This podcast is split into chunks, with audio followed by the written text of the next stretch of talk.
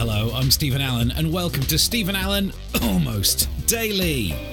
Well, look at that. Got a, like an intro thing for the podcast. Hello.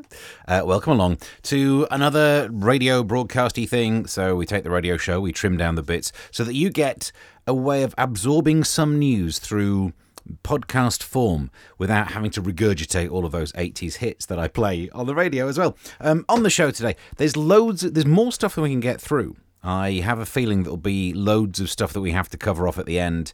I was going to do a thing where um, I was going to play you a clip from a stand up comedy show I did over the weekend. Because last week, previously on the radio show, I mentioned that I often do a joke about sleeping with a fan on me in the heat. And if you are a fan, email in. And for some reason, I ended up doing it on stage by accident. And I filmed that gig. So I was going to play you a clip of that. Um, but I actually deleted all of the footage of it in anger because I went to the gig and I said to the person running it, "Where should I put the camera so I can film myself?" And he said, "Oh, just put it right there, right there, put it right there." So I set it up perfect. Press record, went on stage, and he just stood in front of it. So if you want a 20 minute uh, video of the back of some guy's head in silhouette, I'm your guy. Let's put that on my OnlyFans. But meanwhile, we did a radio show where we looked at the news and it came out smelling like this. On the show today, nice things to get through, many news stories. For example, We'll be discussing. Uh, there's a thing about the Elizabeth line, which I find very poignant, given the amount of time I've spent on it. Um, something to do with buckets, but not like that. Something to do with. Oh, there's this story about pets. Maybe we just. Well, it says insuring your pet can now cost you more than looking after your home. And I feel sorry for the pets because if ever the price of a new pet gets anywhere near the price of pet insurance, do you know what I'm saying? Am I heartless? I'm heartless. But to, you know? If we talk about that later, I'll give you a warning so you can make your dog face the other way. Ah, he'll still be able to hear it. They've got good hearing, haven't they? Maybe we just won't do it. Um, something about the heat probably needs to be mentioned after this weekend. All of that lies ahead of us like a show. I like to give you the news from the weather news that you get in tabloids as well, and they've warned, saying hosepipe bans could return following the heatwave. Fat cat water firm bosses have even begged customers to leave their clothes and cars dirty to save water supplies. You are kidding me. I know I moan about this a lot, but there's always some story about don't wash, don't use soap, don't shower. The one thing I want is to live in a world where people have had a wash. Am I really asking too much? So anyway, but hosepipe bans. I am. I'm also self-aware enough to realise for 50 weeks of the year I'd never use a hosepipe, and then if for two weeks they bring in a hosepipe ban, oh, I'm absolutely furious. I'm afraid it's not that positive, this next news story, I suppose, for us, because they've done a little look into London's worst um, train line.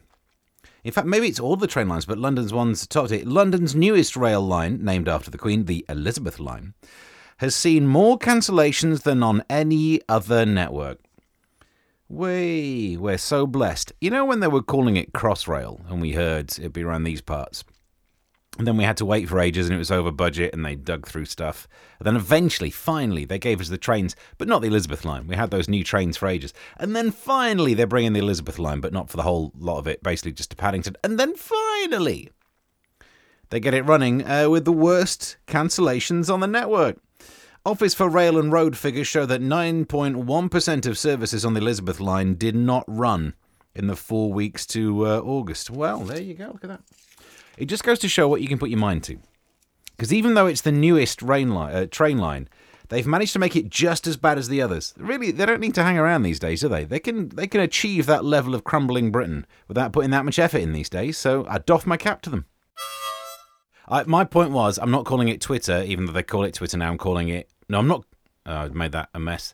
I'm not calling it X. I'm still calling it Twitter because the web address is twitter.com, not x.com. The other day I tried it, typed in x.com. It works. Oh, so maybe I do have to say X me at Mr. Stephen Allen if that's what you're into. Um, there's a piece of research here about things that Brits have put on their places to visit before they die bucket list, but they've looked at the weird ones. Brits have chosen the weirdest place that they'd like to visit before they die, including a beer pool in Austria uh, a mass zombie walk in Denmark. Why would you?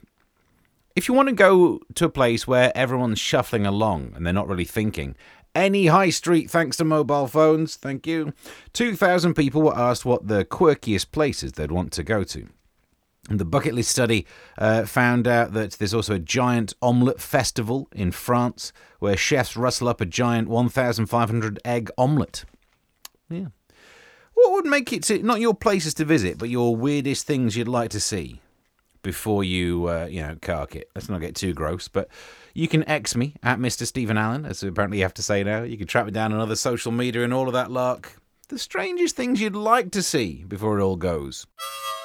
The next story kind of slightly ruins a childhood image, I suppose, that I have, but you just got to deal with the truth. So, Carol Vorderman's been interviewed a lot. She gets into uh, arguments online about politics, but also she's been interviewed about her personal life.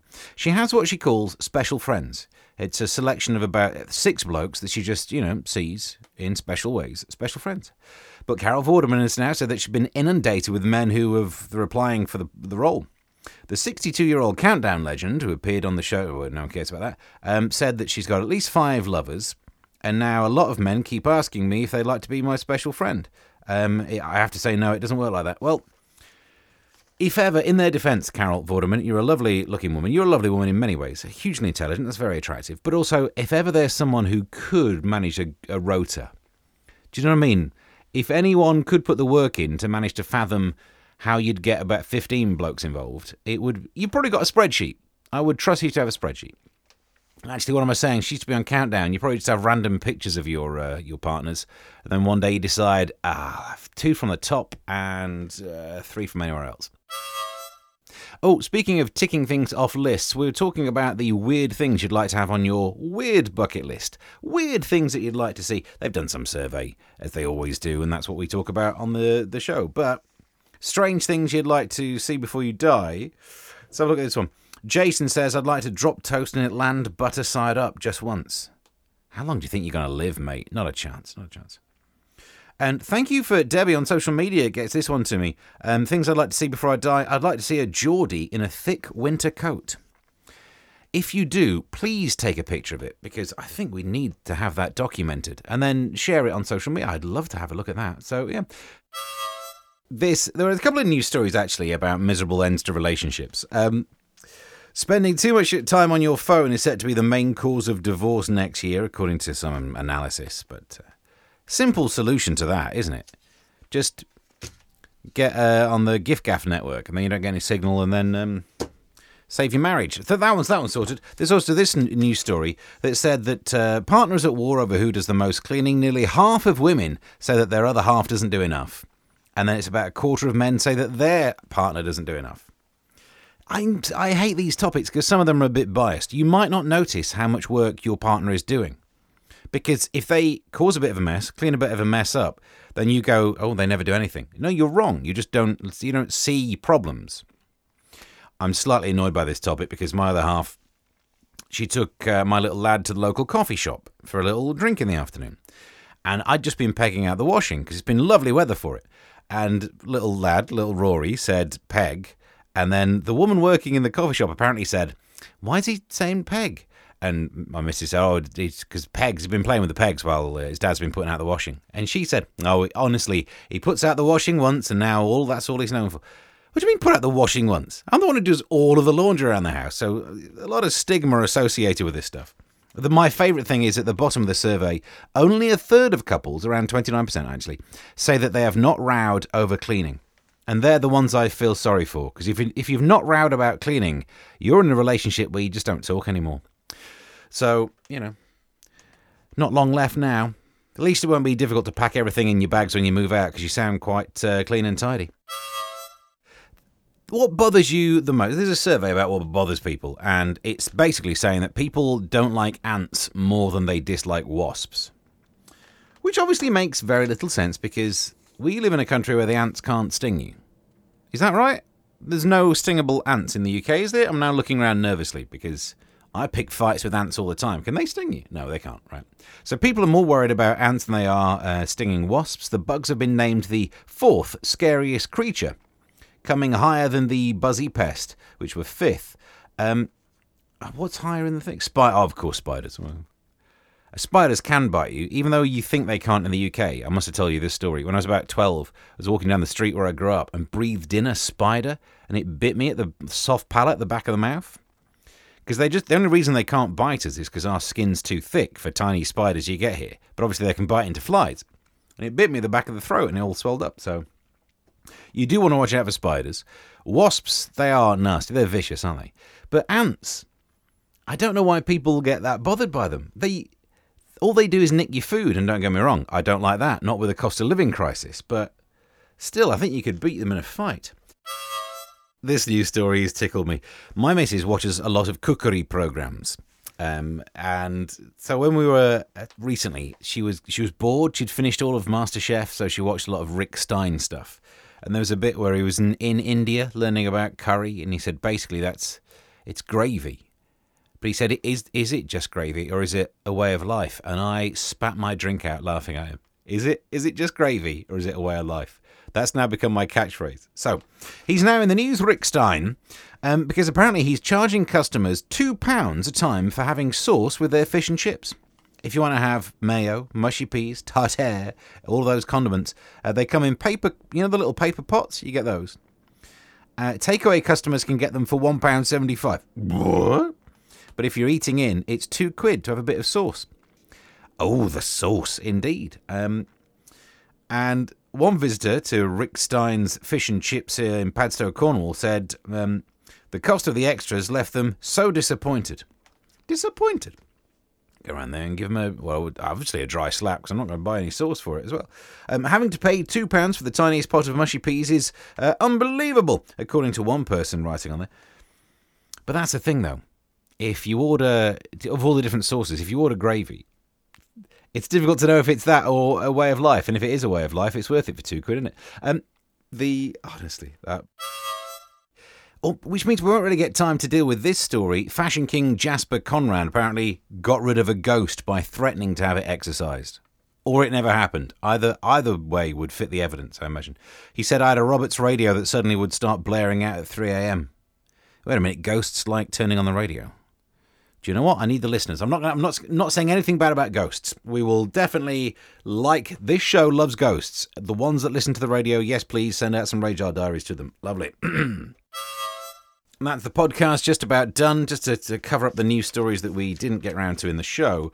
Um, lettuce-loving Brits prefer salad over curries or burgers and chips, according to a survey that is false. What? Imagine this is the problem with surveys. You're asking people to answer questions about themselves oh, do I prefer cramming burgers in my face or eating a healthy salad? Well, do you know, actually, I think I prefer a healthy salad, actually. Cause you want people to think you think that. Uh, a dating app is using artificial intelligence to create chatbots to stop people being ghosted. Is that better? You know, ghosting, where they just decide to no longer reply to you because they're not interested. Which is hurtful, but do you feel more like an idiot that someone thought, oh, this person's not worth speaking to, and a computer had to pretend? If ever you ch- bump into that person again in real life, you'd be like, oh, it's weird thing you said about wanting to take over like Skynet. And they'd be like, what? No, I didn't reply. Uh, but this is the news story that we definitely couldn't broadcast. Red Hot Lovers are enjoying the biggest bonking weekend. You could tell I, we do this show from tabloids. I get a pile of tabloids and rip it up uh, to find what we can use. So apparently, the heat wave has increased the amount of. It uses the word nookie here because it very much is a tabloid. Nookie is seeing the mercury rise between the sheets. That doesn't actually make sense, does it? I know that mercury rising is, you know, a thermometer-based euphemism for temperature, but um, mercury is a, a liquid. Actually, do you know what? Let's not plow down that. Relationship therapist Lucy Beresford said this could be the biggest weekend of the year for sex. The um, which is you know surprising because we've still got Christmas to go, and uh, my birthday. No, that's next year, I suppose. So, um, well, we're fully up to date on all of the stuff that the news had to offer there. Hopefully that worked for you. Subscribe to wherever you found this podcast. Tweet me at Mr. Stephen Allen, and let's just play the goodbye jingle. Till next time.